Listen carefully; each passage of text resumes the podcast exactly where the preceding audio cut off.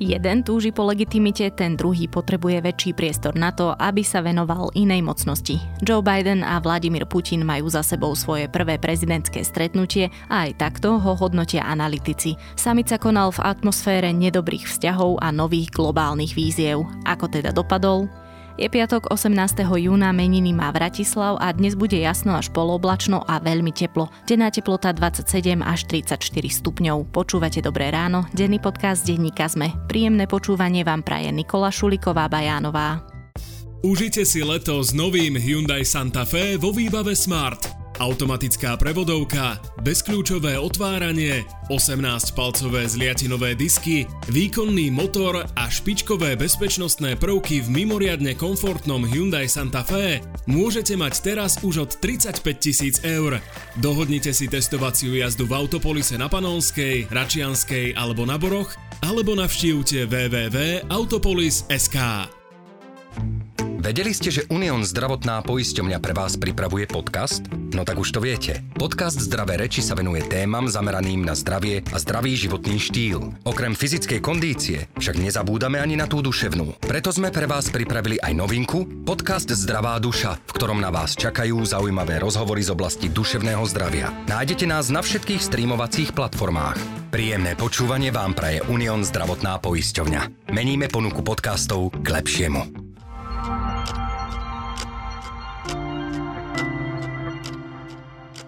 A teraz už krátky prehľad správ. Na Slovensko doposiaľ dodali takmer 4 milióny vakcín proti ochoreniu COVID-19. Väčšina, viac ako 2 milióny dávok, prišla od konzorcia Pfizer-BioNTech. Očkovanie v ambulanciách všeobecných lekárov a pediatrov by sa malo spustiť začiatkom júla. Národná kriminálna agentúra vo štvrtok zasahovala v rámci akcie Mýtnik 2, obvinila 6 osôb z trestných činov legalizácie príjmu stresnej činnosti, korupcie a machinácie pri verejnom obstarávaní a verejnej dražbe. Zadržali dvoch ľudí, jedným je aj podpredseda predstavenstva MH Management Andrej Holák. Jeho zadržanie podľa televízie Teatry súvisí s obstarávaním IT systému pre finančnú správu. Holák pôsobil ako štátny tajomník na ministerstve dopravy začias Jana Počiatka, odkiaľ v apríli 2013 prešiel na post pod predsedu Úradu pre verejné obstarávanie. IT projekty v hodnote niekoľko miliónov eur sú síce rozumné, ale ich realizácia ide pomaly. Slovensko zatiaľ vyčerpalo iba 20% európskych peňazí určených na informatizáciu, hoci projekty z eurofondov sa musia dokončiť do roku 2023. V súčasnosti je 11 zo 40 investícií rizikových. Upozornil na to útvar hodnoty za peniaze. Daňovo-odvodová reforma ministra financií Igora Matoviča sa v parlamente neobjaví pravdepodobne skôr než na jeseň. Predstavovať ju chcel už v máji. Vo vládnej koalícii o nej politici veľa nevedia, v rukách nemajú žiadne dokumenty a poznajú len základné obrysy. Časový posun spôsobila podľa ministerstva príprava novely štátneho rozpočtu. Hubbleov vesmírny teleskop má od nedele problémy s počítačom z 80. rokov. Musel preto pozastaviť všetky vedecké činnosti aj pozorovania vesmíru. Hubble začal svoju vesmírnu misiu pred 31 rokmi. V poslednom čase sa čoraz viac ukazuje, že stroj už starne. Pred dvoma rokmi sa pokazil jeden hlavný fotoaparát a teleskop mal problémy aj s gyroskopmi, ktoré sú dôležité pre zameriavanie pozorovaných objektov. Viac takýchto správ nájdete na sme.sk.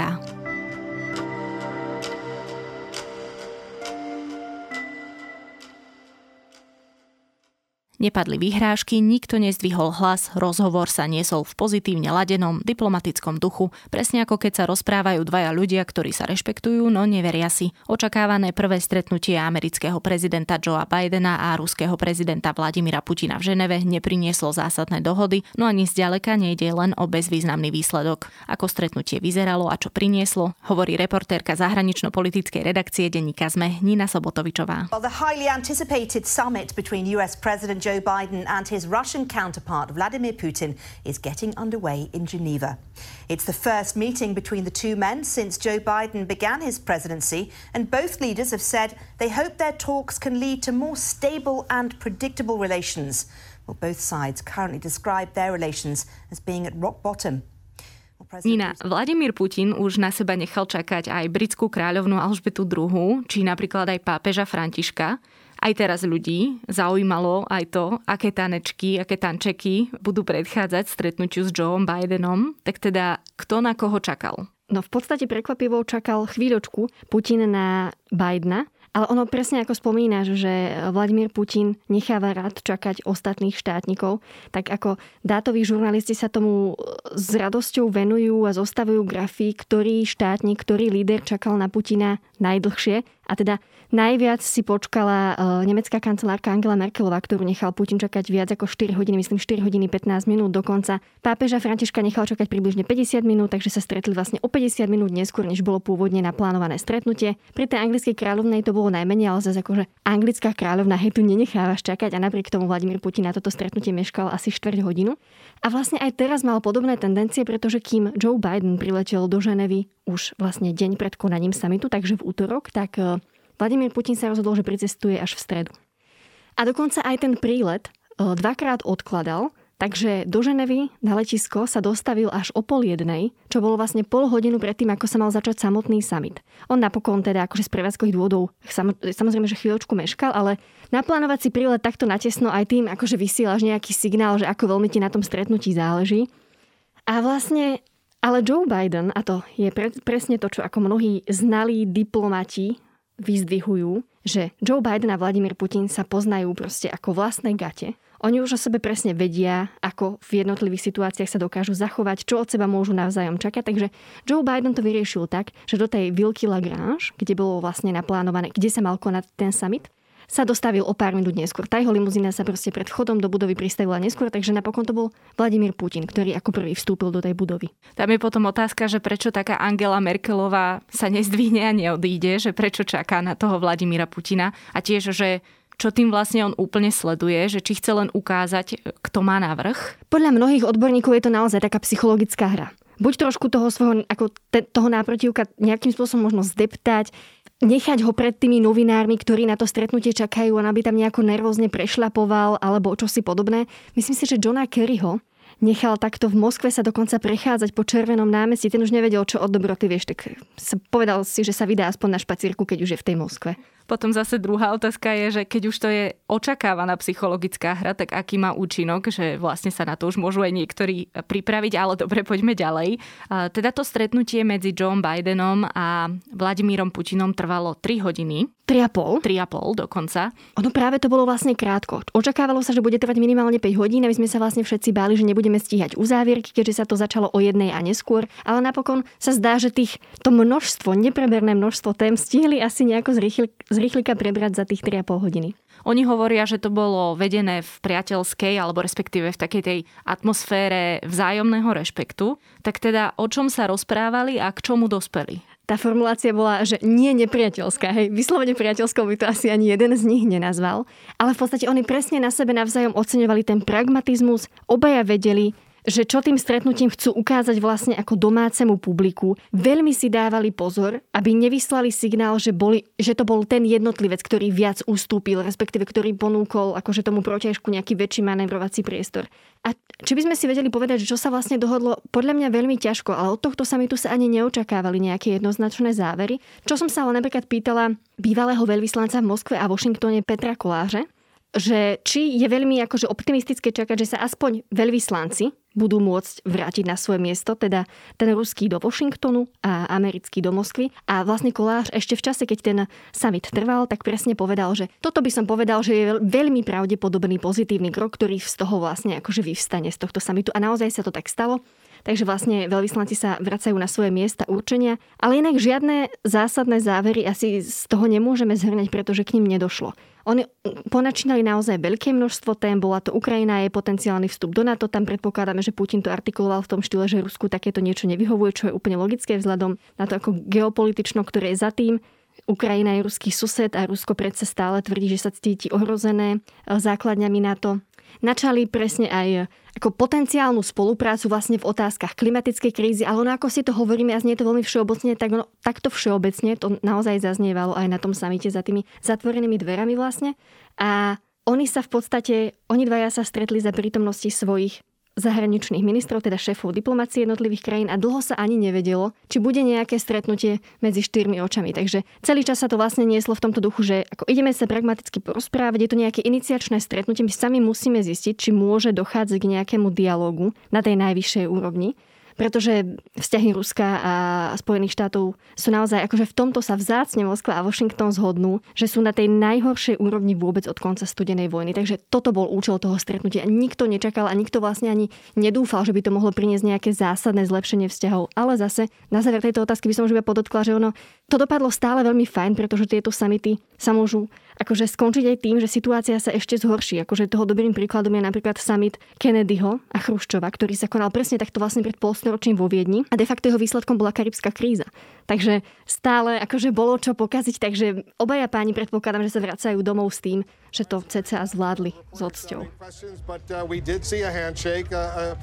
significant handshake, Clarissa, from these two leaders, the Russian president, the U.S. president, uh, the opening statement from the uh, Swiss president, uh, translated into Russian and then English. Yes, welcome to the city of peace, he said, and wishing fruitful conversations, not just for your countries, but for the entire world. And I think that's part of what's important to remember here when we're looking at the summit, when we're looking at the... Môžeme si inak povedať aj niečo viac k tej atmosfére, v akej sa stretávali. Ty už si to teda načala tým e, konkrétnym výsledkom a to, že sa môžu vrátiť jednotliví veľvyslanci do e, tých krajín. Tak teda vieme, že aj na základe zadržania Alexeja Navalného sa e, vyhosťovali diplomati, potom sme tu mali výbuch v Českej republike z muničného skladu, kde sa tiež vyhosťovali diplomati diplomati, tak teda tá atmosféra, za akej sa to stretnutie konalo, je aká? Ono presne ako si to načrtla, e, vlastne aj ten výbuch vo Vrbiticích, ku ktorému vlastne došlo pre 7 rokmi už takmer. Toto všetko iba ilustruje, že ako veľmi naštrbené vzťahy z Ruskom má celý západ, nielen tie Spojené štáty.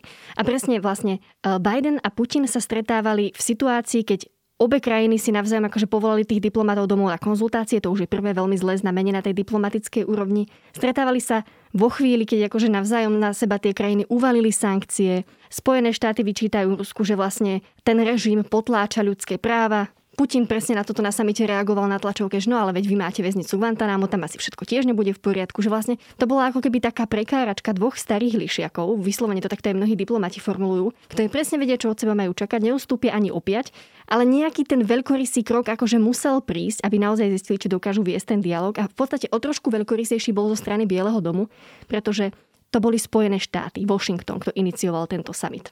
A Putin sa to snažil aj zdôrazniť, aby to mohol asi potom predstaviť tomu domácemu publiku. Čiže poďakoval Bidenovi za to, že toto stretnutie inicioval Joe Biden.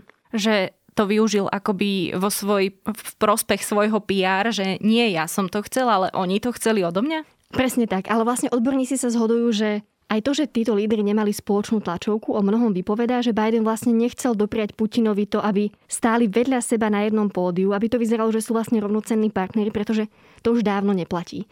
Rusko dávno nie je nie je svetovou veľmocou. Verím tomu, že Putinovi a tej vlastne ako Kremľu celkovo sa to veľmi ťažko počúva, ale ono sa stačí pozrieť na čísla. Proste Rusko zodpoveda ani nie za 3 celkového HDP vlastne ako globálnej ekonomiky. Spojené štáty za to za, štvrt, akože za štvrtinu celkového HDP. To sú neporovnateľné čísla. A potom tu máme ďalšieho veľkého globálneho hráča, tým je Čína, ktorá zodpoveda približne za tých 15%. Keď sa teda pozrieme na Rusko, tak je akože jednoznačne, že oni spolu nedokážu súťažiť. A vlastne Biden mal za sebou teraz dlhšiu zahraničnú cestu. Pre ňo bolo iba záverom ten, tento summit vlastne v Ženeve s Putinom. On absolvoval stretnutie z G7, vlastne v rámci G7, čiže najsilnejší ekonomik sveta. To je opäť stretnutie, na ktoré sa akože, ktorého sa Rusko nezúčastnilo. A aj sa čakalo, že vlastne na, na ten summit príde už unavený, predsa len o 10 rokov starší Biden v porovnaní s Putinom, ale nevyznievalo to úplne no. tak. And President Putin and I had a uh, share a unique responsibility to manage the relationship between two powerful and proud countries. A relationship that uh, has to be stable and predictable. And it should be able to, we should be able to cooperate where it's in our mutual interest. I told President Putin my agenda is not against Russia or anyone else. It's for the American people.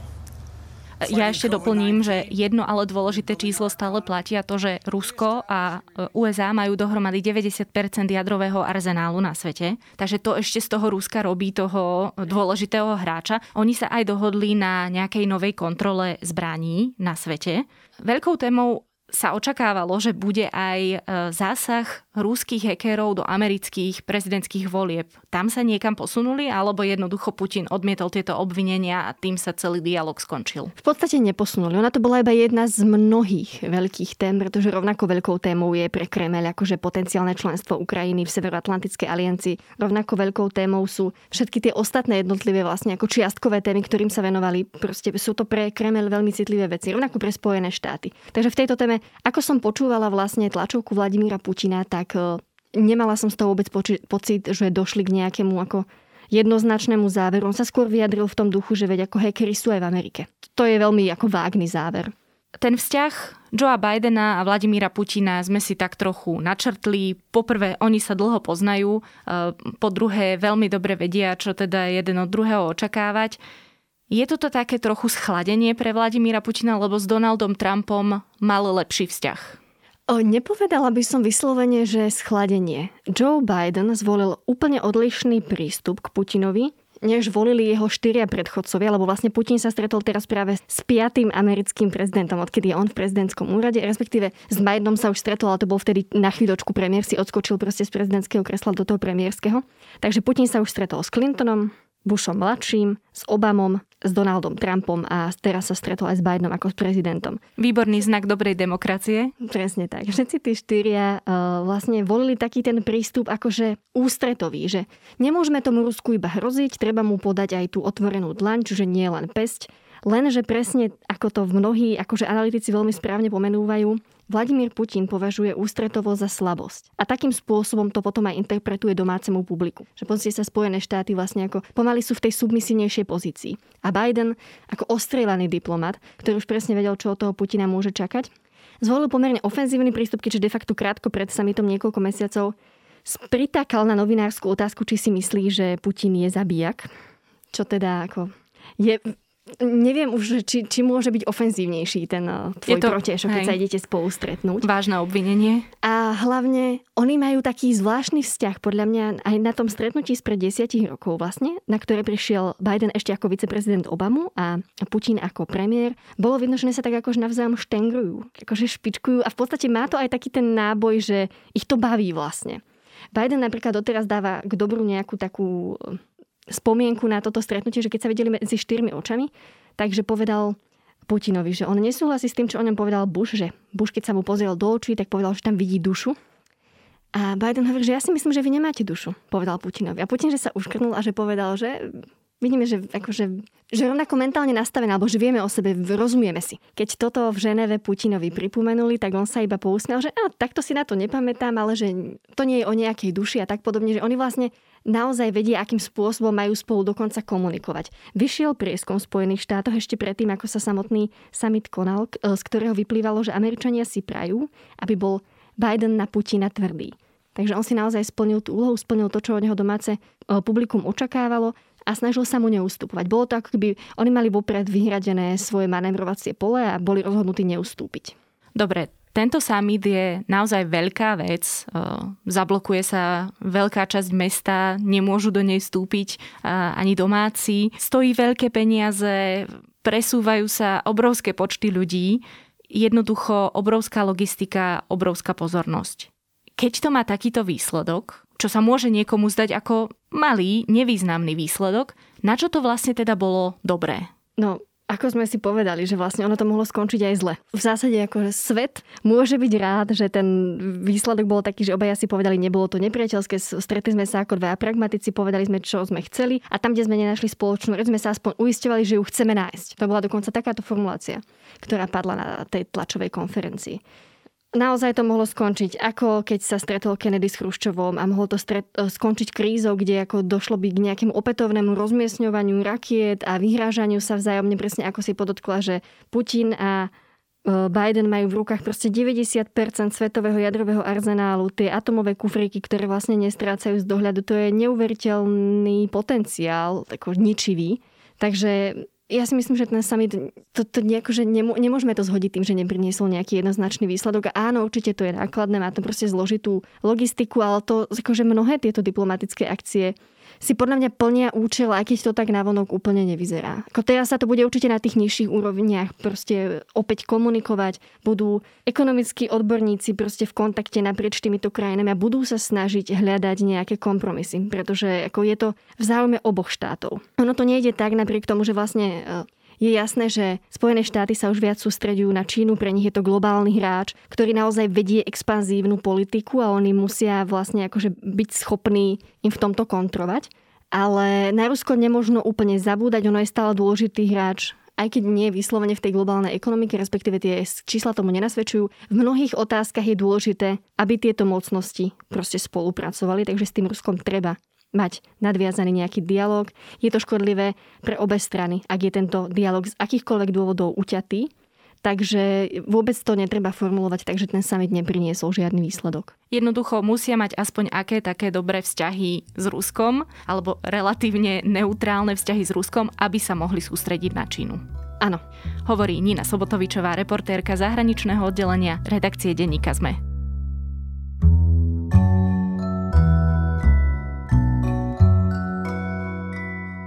Neviem ako vám, ale nám na škole jeho knihu obúchaval o hlavu nie jeden pedagóg. Francis Fukuyama napísal zásadné politologické dielo Koniec dejín, no a nedávno s ním spravil rozhovor kolega Matúš Krčmárik. Či už s ním súhlasíte alebo nie, je to dôležitá postava premýšľania o politike a tak by vám tento rozhovor podľa mňa nemal uísť. Reč je o liberálnej demokracii, populizme a potrebe identity v modernom svete. Link nájdete v texte k dnešnej epizóde na webe sme.sk alebo v aplikáciách a tiež v našom podcastovom klube na Facebooku. A už tradične pripomínam naše ostatné podcasty. Dnes vychádza vychádza piatoček, TFM, zajtra klik a v nedelu dejiny a podcast Slovenského národného divadla, ktorý tiež hľadajte na našom webe.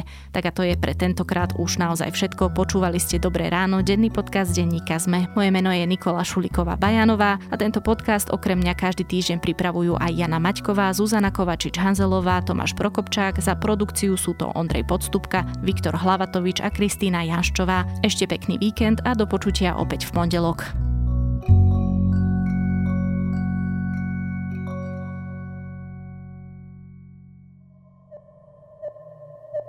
Porozumieť peniazom, súkromným či verejným, nie je ľahké.